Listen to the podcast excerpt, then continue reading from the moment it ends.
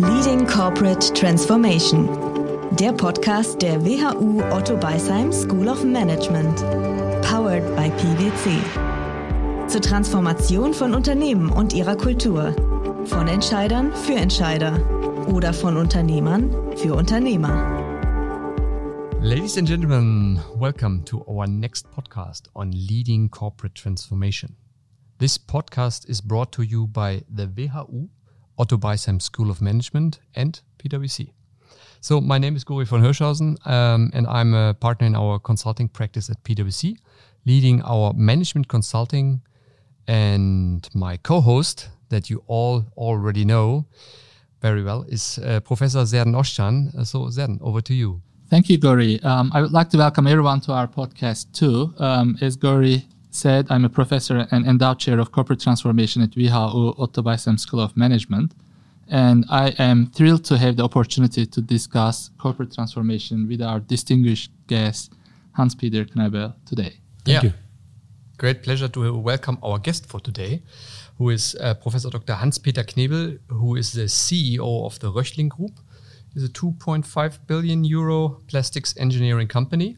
Um, it is a great pleasure to have you. And uh, I think what is also very interesting is that uh, you, uh, maybe one fun fact we all know that Gisbert Rühl uh, uh, is uh, was one of our latest speakers, um, the former CEO of Klöckner, and he's actually on the uh, advisory board, I think, from Röchling. So absolutely, he, he, has a great connect. But coming back, or let's turn to uh, Hans Peter, Hans Peter Knebel um, himself. So I think you're a great example, actually, for change because um, if, if I get it uh, got it right, you were a very successful surgeon and uh, a medical doctor for more than 12 years before, let's say, you, you started your management career and switched to the dark side of power. so, uh, um, Hans Peter, tell us a little bit about yourself. Uh, uh what brought you from from from uh, medicine to, to, to management, and um, maybe also talk a little bit about Röchling. Well, thank you guys for having me, and uh, thank you also Serden for raising the bar so high uh, about the distinguished guest. So I hope uh, I won't be a disappointment. Well, first of all, you're right. I, it, it, it, has always been my dream to study medicine, and actually, it has been from the age of 16 my dream to be a surgeon. So I followed that process, uh, profession, and um, went to medical school, even though my parents were not really favoring that option because I come from a family of entrepreneurs. So medic medicine was not really a career option in our family. But I was so interested and thrilled by that, so I chose that, and I haven't regretted it. But after being more than 12 years in surgery, being a consultant surgeon, a board certified surgeon for more than six years, um, the opportunity came up uh, to join the medical device industry.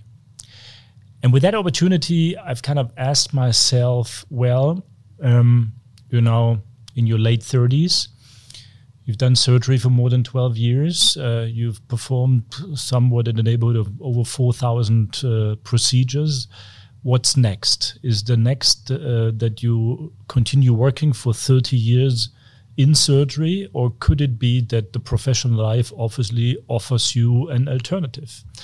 And I was actually thrilled to to pick up on that alternative because I was always kind of interested in business and the business aspects and uh, the management aspects also during my my hospital career. So I've uh, taken up on that opportunity, went into the medical device industry, and uh, started to build up a clinical research unit there. Became head of marketing very soon afterwards, and then uh, the CEO two years into my business career. And uh, so that was an exciting venture, and I'm still enjoying it. Great. Now you are the CEO of Röchling. Can you tell us a little bit more about the company?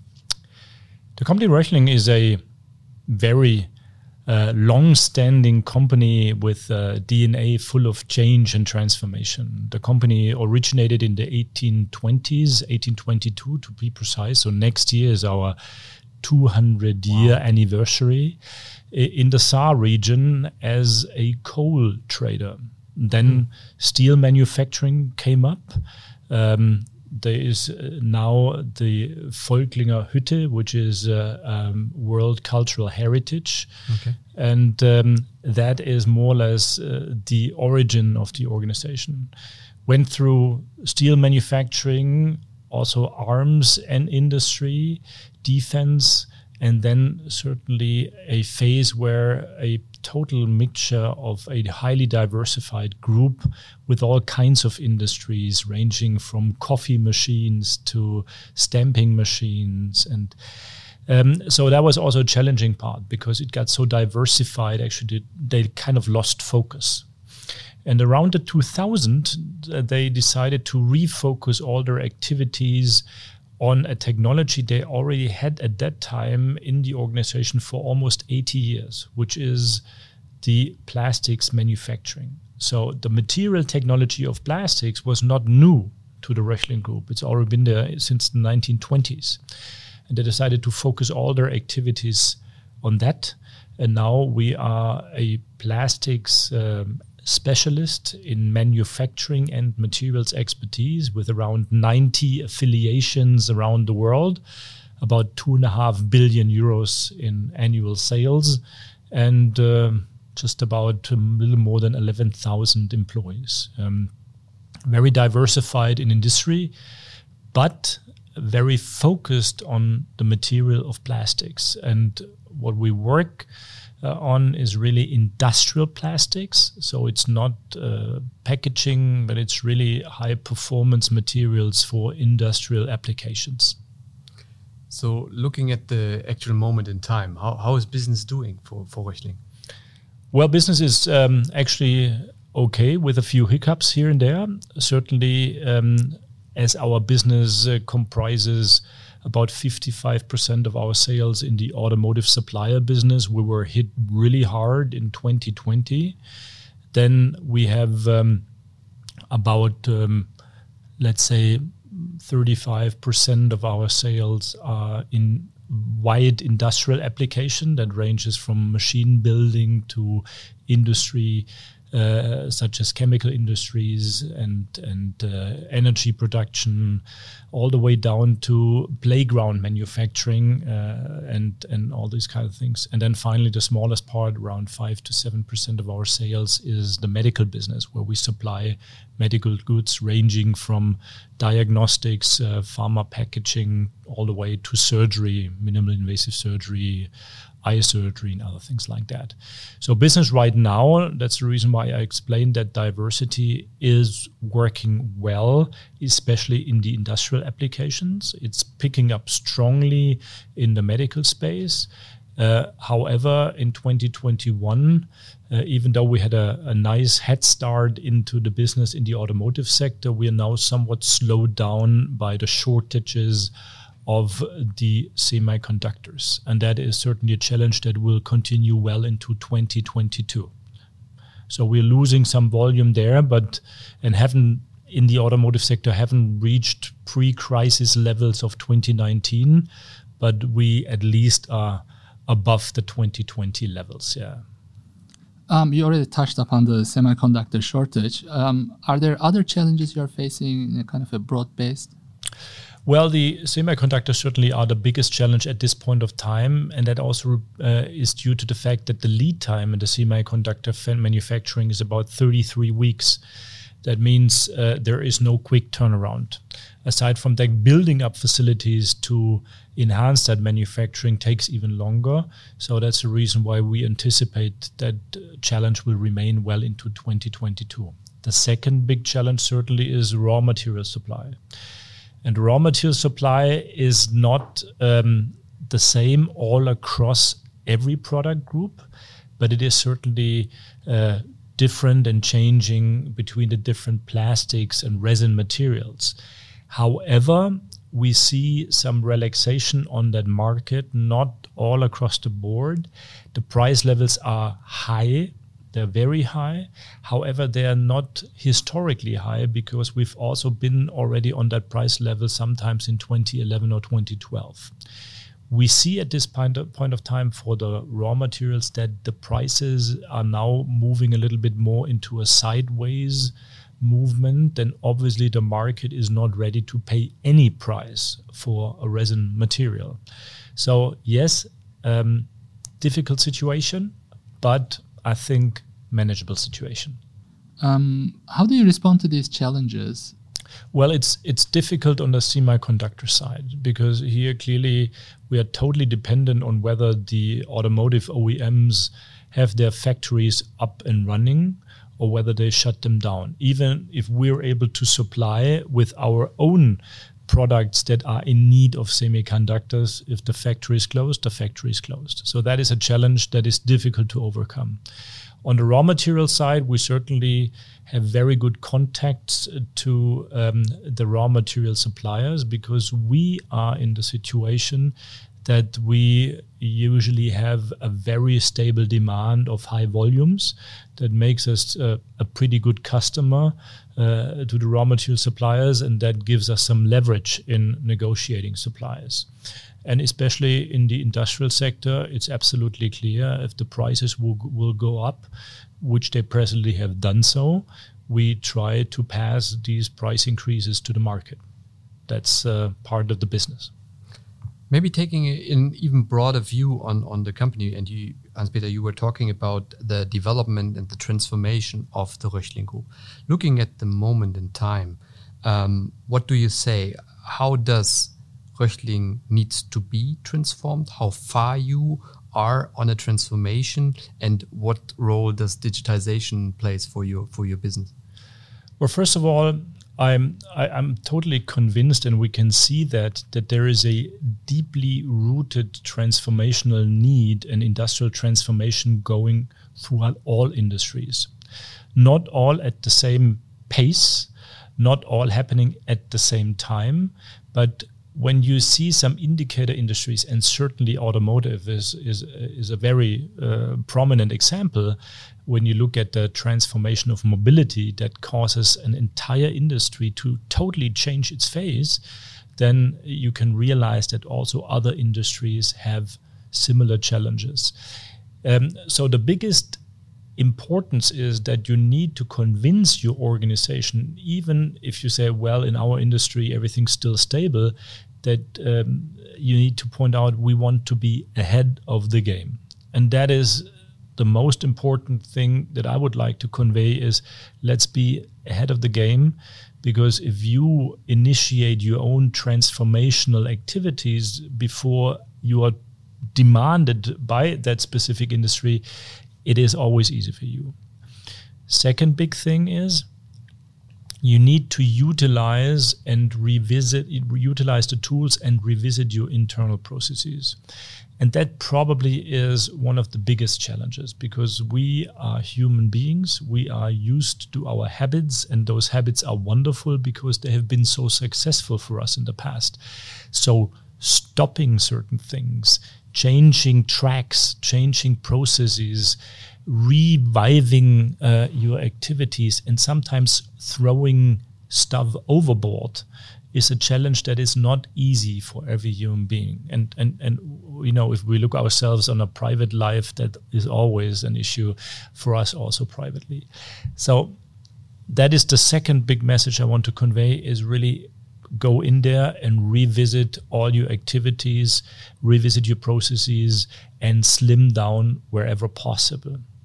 And the third big topic is really is that be as brave to think about structural consequences. Meaning, when you are trying to be ahead of the game, when you are trying to revisit your processes and potentially also uh, restructure your processes, continue to really think on whether it has structural implications and it usually does. That mean you have to reorganize yeah? And the easiest thing to, to explain is always look at roles and responsibilities yeah? Who is doing what yeah? For what reason with what output? And and then be also brave third message to really revisit your organization and be brave enough to also restructure looking at the role of the CEO for such a transformation, what would you say? What's the role of the CEO? Well, first of all, he has to be an excellent golf player. and um, he has to be. No, I'm joking. Certainly, you know. I mean, I really believe um, you have to really balance your activities between the helicopter view, you know, Yeah. the 30,000 feet perspective, and wherever needed, really dive deep into the activities and show that you're there right with them when the people, when the change is happening. Yeah. So, so that combination to me is really the biggest effort and CEO has to undertake. You always have to see the bigger picture, but whenever you see a little bushfire somewhere, you have to dive down and help putting the fires out and try to support the organization. And and and that is to me also a challenge because you have to find the balance between constant micromanagement and being so far away from the real business that you lose touch.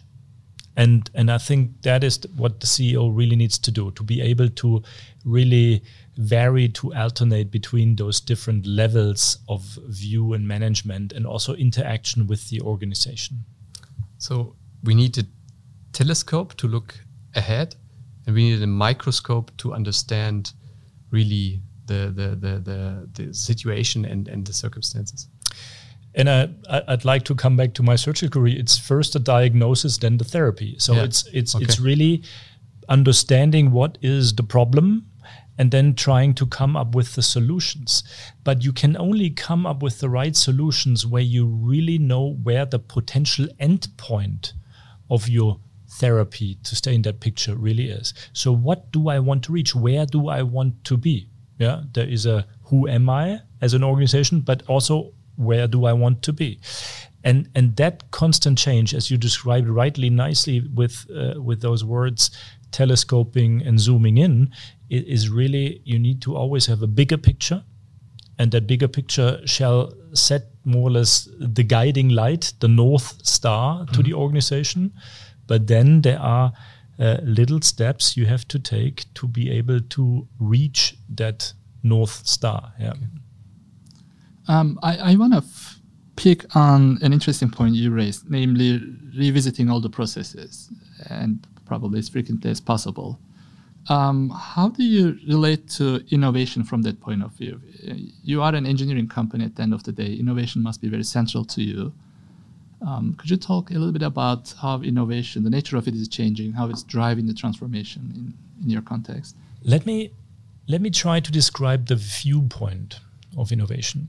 And and let me let me try to be very drastic. And it's life is not that drastic, but there's this one viewpoint where you more or less put all your engineers in the ivory tower and they're all very brilliant and they come up with a great product and once the product is totally finished and usually it's a 120% solution for for German engineers it's it's never it's never lacking any specifications. There's a lot of specifications to the product solutions.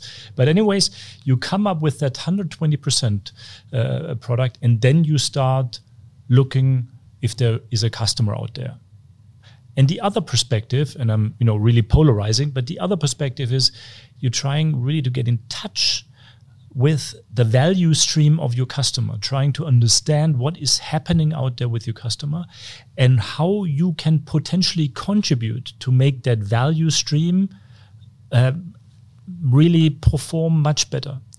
And then you have a, a totally different view because you now come from a customer centric perspective and you try to find solution solutions applying your engineering skills.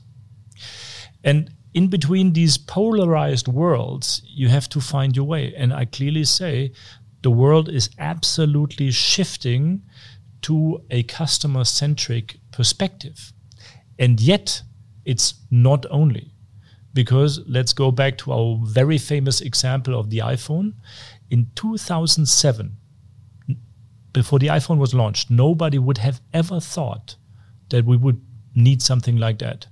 And today, you cannot live without it. I mean, if you if you forget your iPhone or your smartphone, let's be neutral, at home, I mean, this is almost like somebody ripped your heart out. Yeah, it's terrible. So, so it is a balance between setting the standards in a completely disruptive new way on the other hand, but also understanding very much what the customer and maybe not the customer itself, but really the process around the customer really needs and how you can support and make life easier. So is that the ultimate goal of the transformation to become a company that can give innovation from what is possible? It's one end, and the other end to understand and be excessive about understanding the customer's needs. Yeah, and I'd like to add maybe one level of complexity too, because um, you need you need to understand that the individual customer uh, opinion will not lead you into the right direction, but it's really about understanding the process and the value stream. And then there's a second level of of more or less trying to understand what's happening out there by always uh, revisiting the global mega trends in industry where you say this is the value chain, chain this is the value stream of the customer these are the potential needs and how are they potentially amplified or maybe not even supported at all by the global mega trends out there and we spoke to it digitization is absolutely one of these global megatrends. It is across, it's not a single industry, it's just across all aspects of our life personally and in business. So, um, what is next? What is the next big thing for Röchling? And more importantly, how do you identify growth opportunities in the market? Well, let's say the next big thing, and I'm not saying this in in the light of what we've recently experienced with the big floodings in Germany and and all the discussions around climate. The next big thing really is to deeply integrate the ESG topic and sustainability in specific into our uh, business model. We are working in the plastics industry. We are high performance material specialist. We are not into packaging, so ocean litter is not really our problem. On the other hand, it is a global problem and it is part of our problems we need to solve, and we are in that plastic business. So let's try to find solutions. And the solutions could be for us in many different aspects. So our sustainability strategy has more or less four focus areas. That is certainly the people within our organization and the people also that we are serving with our products, people's behavior and things like that. That is certainly the places in which we work. Certainly, we are looking energy consumption, energy efficiency, CO2 footprint of facilities, and things like that. And then we certainly have the partnerships. We are a supplier, but there is something downstream, that's the resin suppliers, and there's something upstream, that's more or less the OEMs. And we have to take a look at the entire value chain with all our partners. And finally, and I'm saved that coincidentally for last, it's the products. And the products, it's absolutely clear. I mean, we as a plastic manufacturing industry, we are only responsible for 4% of the oil consumption globally. So it's more or less neglectable. But then the question comes up what could be the alternative? And the alternative is something where you try to find sustainable solutions with your materials. One could be biopolymers. So polymers from natural grown resources.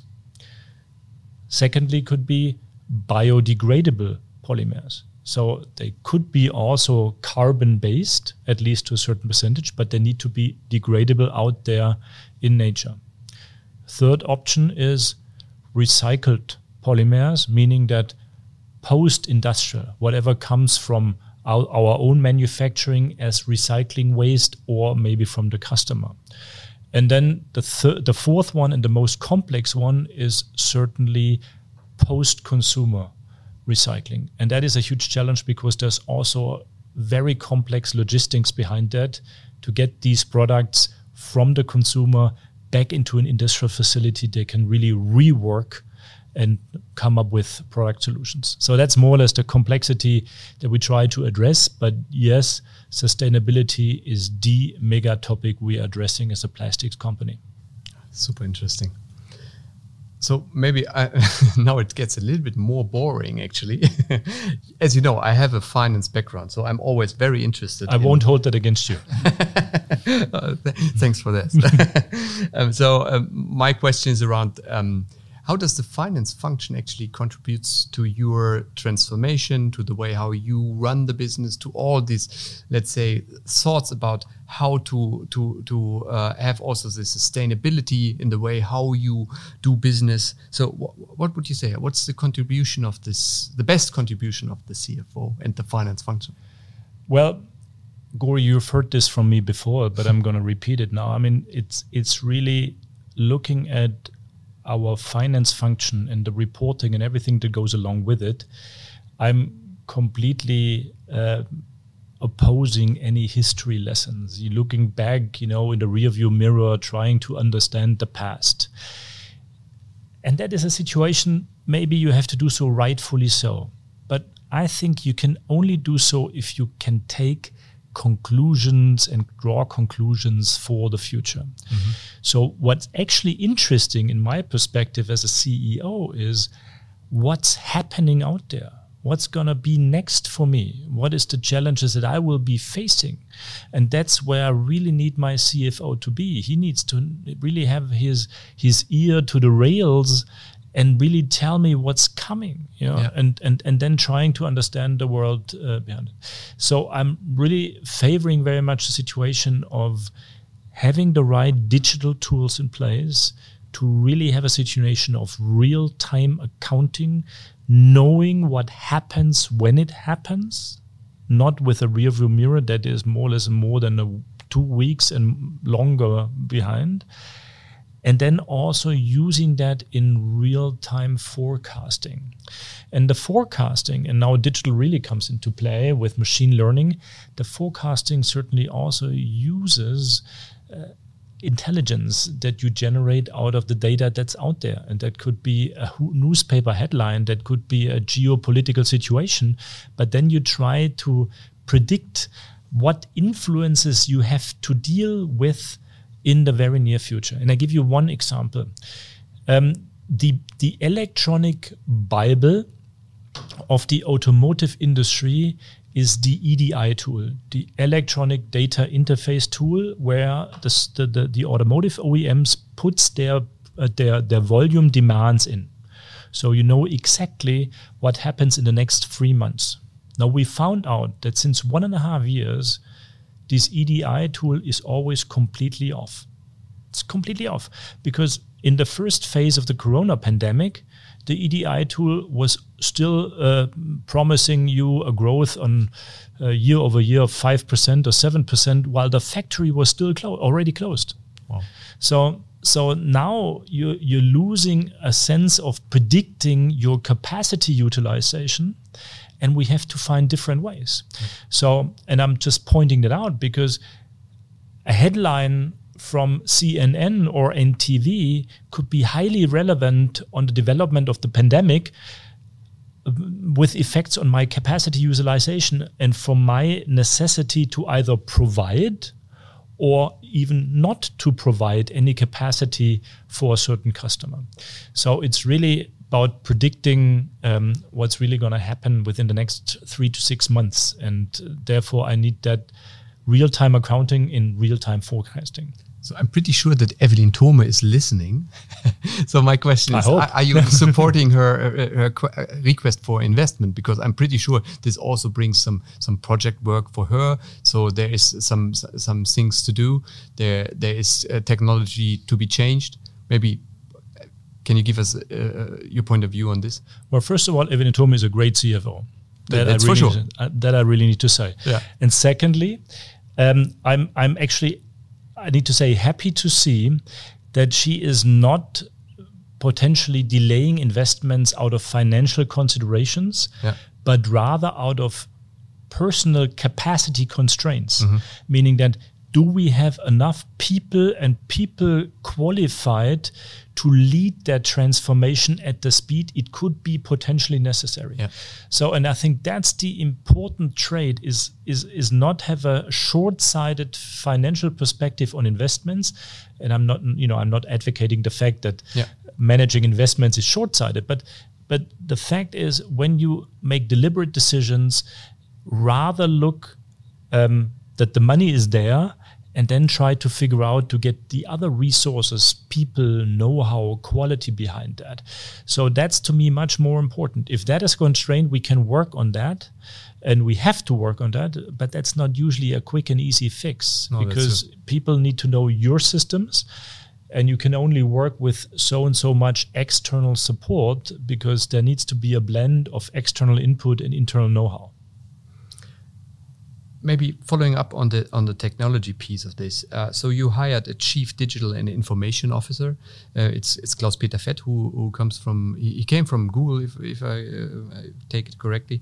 Um, so what was the reason to have somebody like him for this job? Well, first of all. Klaus Peter Fett is a great guy, and, yeah. and, and he's just a fun person to work with. But secondly, he has an incredible background of working for different um, important players in the um, IT and the digital space, uh, like IBM. He yeah. worked for Mercury. He worked for uh, Google, and he's he's got really a scope of a competence in the IT infrastructure as well as in the digital space. And I need to admit, I was somewhat reluctant in the beginning to give him that dual responsibility because I always felt maybe if he has got if he has both responsibilities, you know, one is a little bit overshadowing and distracting his attention from the other. But I was now really I'm a true believer that this is a great selection. If you have the the, the capabilities within that same person, the combination of the two is really great because what we don't have at all is the friction between the IT guy and between the digital guy. Yeah, that they sometimes fight over resources, that they sometimes fight over what comes first and what is really needed. But he is really blending both of these functions nicely. And at the end of the day, we really need to say Klaus Peter built a great team around him. Mm-hmm. And that's the reason why that whole thing works really well. Um, I would like to focus on corporate governance for a second, and especially within the context of family businesses. Uh, Röchling is a prominent example uh, of a family business in Germany, almost 200 years old, as you said. Um, what are the advantages of driving transformation in a family business? Well, first of all, I'm a huge fan of family businesses. I, I really need to say because I, I think they have just a, a unique uh, positioning in the market, and they also you have a unique uh, value proposition to the customers, but also to the employees. Secondly, and that is somehow maybe a little bit in contrary to your statement, is don't underestimate that also a family has justified financial interests. And they're really justified. Yeah, because because they are investors just like anybody else. But thirdly when you address the right topics, and if you are on track with the right things that you want to deal with and try to um, transform and develop uh, and, and, uh, the organization and bring it to a higher maturity level, then a family is more likely to be more patient than maybe publicly listed companies. So it's all about convincing of um, the journey you are undertaking. And when you have um, a convincing story to tell, and maybe also uh, when you are a good captain, then the family is uh, very determined to set sail with you. And I think that's a very, very important issue about family owned businesses and also a very unique, unique situation uh, for the Germany uh, family owned businesses because that is very unique in compared to other markets in the world. So if we, we try to bring this all together, I mean, uh, there are some lessons learned from what you were saying, Hans Peter. So the first thing is, uh, and we learned it with uh, um, with Evelyn Thome and uh, with Mr. Fett. So great people. You need good people. You need uh, in the in the right positions. You need the right people, right? So that's the one takeaway. The the other was we had this picture of the telescope and the microscope So you take as a CEO for the transformation the view what what comes next, and and you were describing how ESG is playing here into into the game, and and what the role of ESG will be in the future, and how much it is, as you said, fully incorporated in your let's say uh, way of doing business. Right? It's it's your way of operating that will change. Um, that that's that's the other aspect, and. Um, the microscope is that, as you said, um, of course, you need to have the big picture, you follow your strategy. But if then something comes up that needs your attention right now, you need to be um, available. You need to be there. You need to help out and and and uh, also go into the so badly called micromanagement in in the moment, right? Well, first of all, the the first point is really so dearly important to me, and my favorite sentence is good people have good people. Okay. If you if you want to assess leadership qualities, look if that leader has a good team, and then you rightly know from the very beginning that um, if, if if the team's great, the leader also cannot be bad. And and and and honestly, I'm extremely proud um, to say that I have a team now around me after four years at Röchling that can step in any day. Yeah, if I wouldn't be there, they can step in any day and they can take over.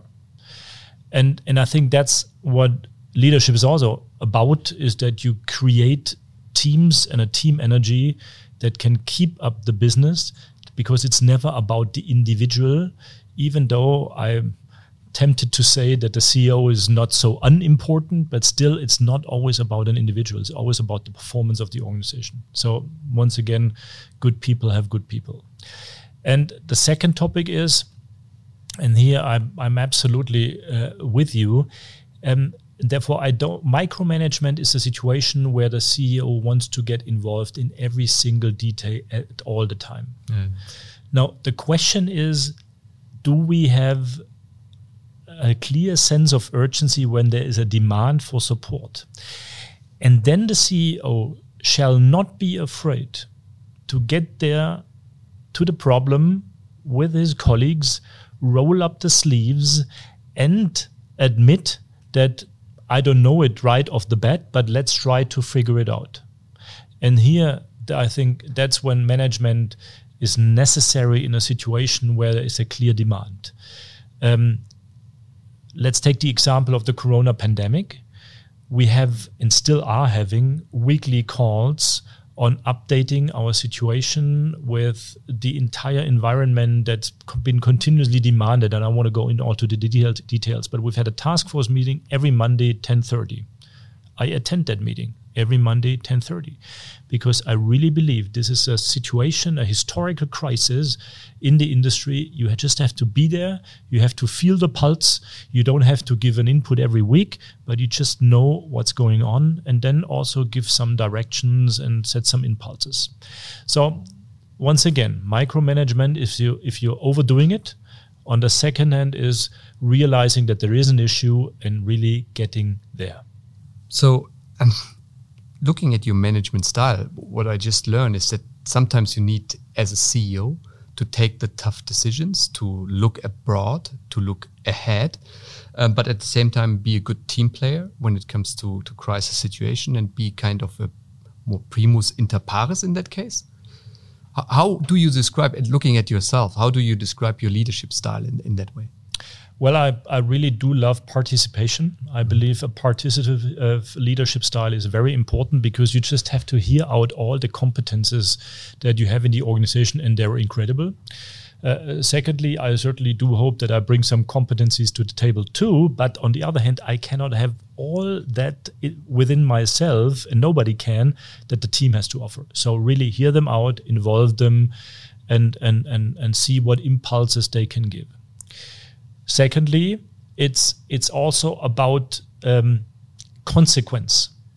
And consequence um, is important because at the end of the day, it, it's not like in basic democracy where everybody can do what everybody wants and everybody gets his and her will. But you you have to hear everybody out. But then you come to a conclusion, and finally, you most likely also as a CEO, you have to take the decision. And you take the decision, and then the decision is set. And the people are usually satisfied because they understand it's been a process of understanding different viewpoints and arriving at a decision. And and and the third aspect that is truly important to me is humbleness. And it's because it's about you in a role. It's not about you as a person. And you need to understand that you try to fulfill a role to the best possible level. And that's what I'm doing every day, 24 hours a day, sometimes more.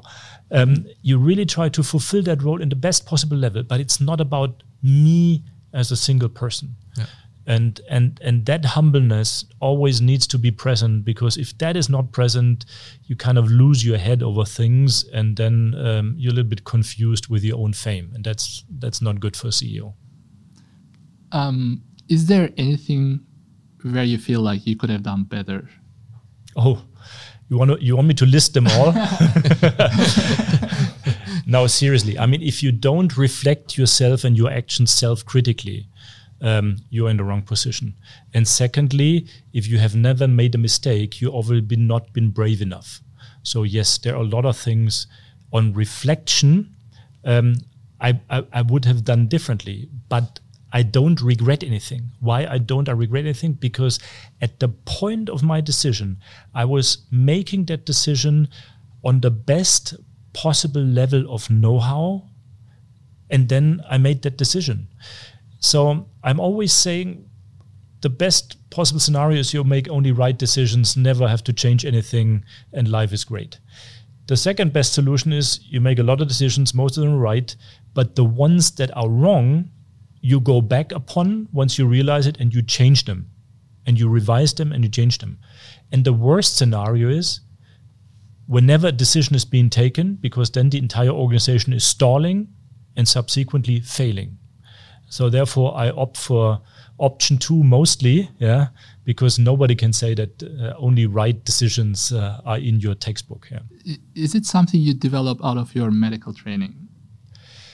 Honestly, I think it ha- it plays a big part of it. Because if you want to do surgery and my specialty was surgical oncology where you have big tumor procedures if you want to do that responsibly you always have to ref- if in, in something doesn't go the way as desired you always have to go back on yourself and ask yourself did i do the right things? Did i really did i de- take the right care? Was i was i really diligent enough? Was was it was it the right procedure that we've selected and you know, the good thing is the patient is, as the word says, patient. Yeah, because you can go back and explain and let him know, and then support him to get back on track on the course of where you wanted uh, on this therapeutic success. But if you don't do that, everything's doomed the patient and your surgical career. So, um, if you want to be a successful surgeon, you always have to revisit your your decisions. Okay, um, so then our last question: Do you have a book recommendation for our listeners? Oh, um, that that really catches me off guard. But let me give you two recommendations because I'm a huge fan of historical um, uh, uh, lectures. So I'm Ken Follett as one example, but there are other great historical uh, um, uh, books out there, and I recommend every now and then to read historical books because even if they're uh, written fiction wise, it's still important to learn about the past because a German philosopher, Odo Marquard, said, uh, Zukunft braucht Herkunft, the future needs the past. Yeah? yeah? So that's very important. And, and the second book, and that just um, spontaneously comes to my mind, is from the former editor of the Fortune magazine, Geoff Colvin, and he wrote a book that says talent is overrated. And I love the title because it clearly says what I always think. You need talent, but if you don't work on your talents, if you don't work hard to improve your talents, your talent isn't worth anything. So it's not only about, oh, he's so talented. No, you also got to be a hard worker uh, that accounts for she also i might add yeah so she also has to be a hard worker but but that is so important talent is a gift that's been given to you But if you don't cherish that gift, if you don't work on that gift, the gift fades away. And therefore, I think the book is important to read to understand the humbleness of people that are needed in management. But maybe that's interesting, and that's a, a perfect summary of our today talk. Because if you say you treat talent like business and it needs to transform on an ongoing basis. You have to further develop, you have to put more effort into it. Try to make it different, make it better every day.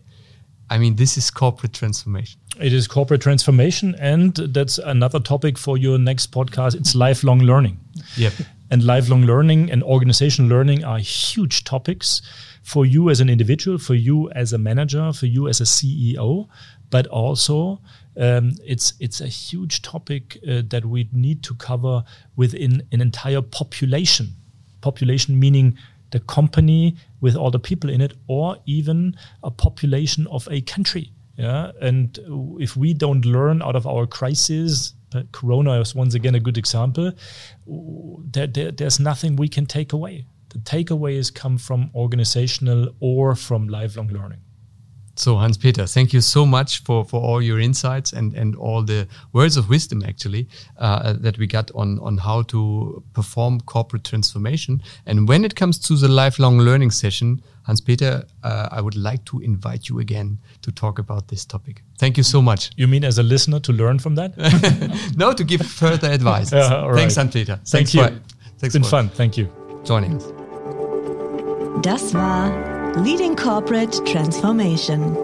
Ein Podcast der WHU Otto Beisheim School of Management. Powered by PwC. Redaktion PwC, Britta Wormuth und Marvin Rothmann. Produziert in den ChemWeb Digitalstudios.